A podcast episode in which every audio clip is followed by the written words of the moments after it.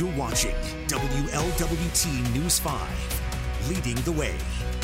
All right, good Tuesday morning to you. Welcome to WLWT News 5 today's daily dose, where we get you caught up on some of the overnight headlines, prepared for the day ahead, and then get you on your way because we know your time is very valuable and we appreciate you spending some of it with us. I'm Kelly Rippin, Colin Mayfield, Fletcher Keel. Um, we had a couple of things overnight that we just wanted to hit on very quickly. Um, a couple of shootings, which obviously, you know, these are always scary situations no matter what neighborhood it's in. Um, we had uh, the one on Sunday that claimed the life of a 17 year old girl. There has been an arrest there. Uh, it was, in fact, her boyfriend, but uh, a heartbreaking situation. She leaves behind an 18 month old child, um, but his bond has been set at a million dollars. So uh, we know that update from overnight. There was also a shooting outside of the Kenwood Towne Centre, the gas station across the street, right there on Kenwood Road, um, where a person was shot at in the parking lot.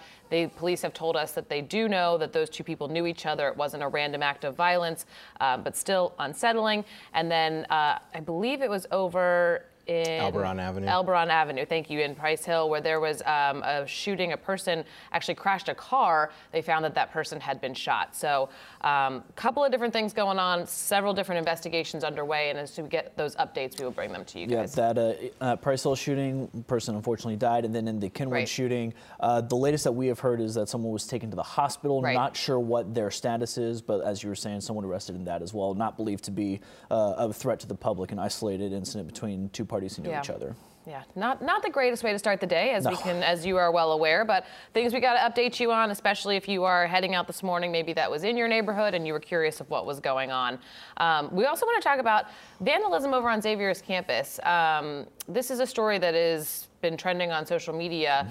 And Fletcher, you want to kind of bring us up to speed here? Uh, yeah, uh, so there was a Black Lives Matter sign that was outside of, I believe, the Bellarmine uh, Chapel on campus. Officials found it vandalized. They have replaced it. I believe that's actually how we heard about it because the statement was released from the university president saying the reason why they had replaced it, um, and also said that uh, that hopefully a new permanent fixture is coming soon to quote confirm our commitments to anti-racism and hopefully be less vulnerable to vandalism. So uh, a big story. I believe we might have a little bit more on it throughout the evening. We were, I believe we were going to have some more yesterday, but some breaking news happened, so maybe a little bit deeper dive into that story today um, later on throughout our newscasts. Um, but you just hear a story like that, and regardless of how you feel about something like this, it just breaks your heart that people can be so upset over something that they go out and do an act like that, violence towards an inanimate object, but still uh, makes you wonder why some people are so angry that they feel they have to express themselves in that way. Yeah, it's just downright disrespectful. Right. Yeah. So something obviously uh, you shouldn't do. Um, obviously, we'll have more on that. The other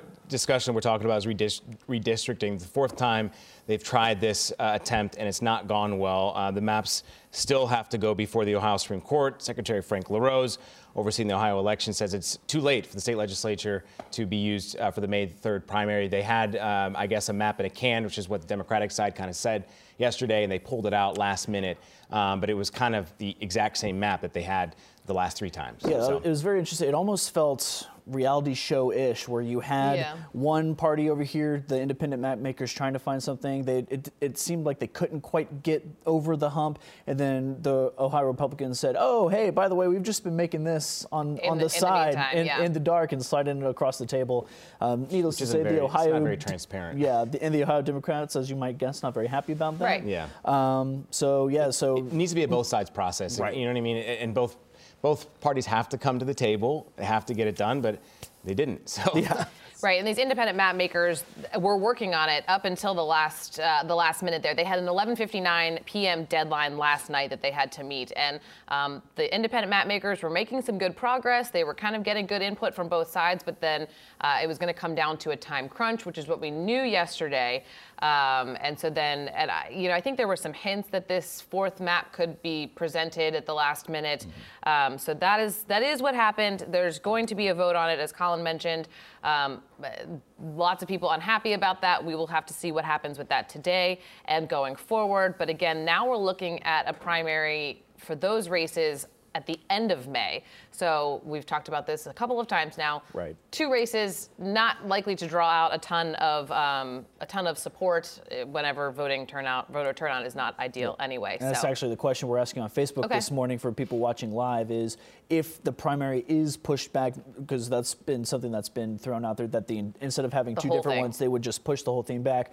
Would you still participate? So if you uh, have opinions on that, be sure to let us know. We might read some of your comments uh, towards the end of our show. please.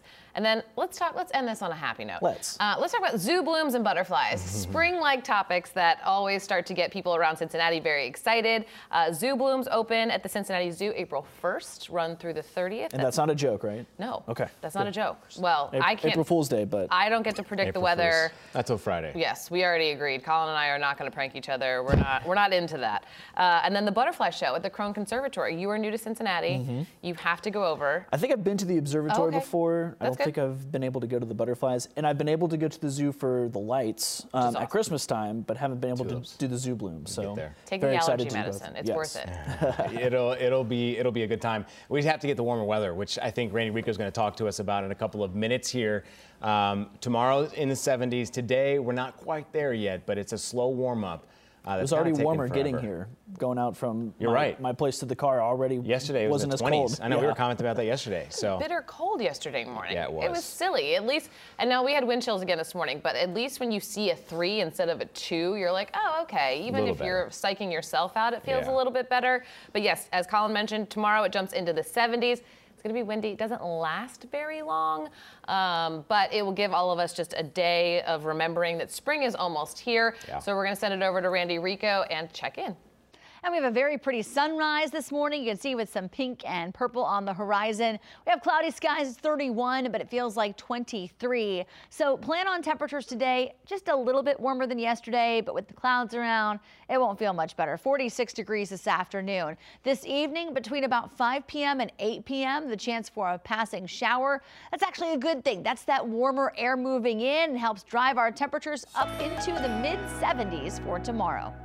All right, so thank you, of course, for joining us here in Daily Dose. Giving you a couple of options to take in the springtime weather over the next Yeah. couple of days. Mm-hmm. 70s only one time, but I think it'll make a resurgence. We're getting closer and Yeah. closer, and that's all we can ask for at this point. So as we get into April, and keep our fingers crossed for opening day, as you mentioned. Hopefully, right. we'll have nice Two warm weeks. weather. Two more weeks. Away opening day next week. Yes. So lots of baseball to be had. We will keep you updated here on WLWT. Have a great day.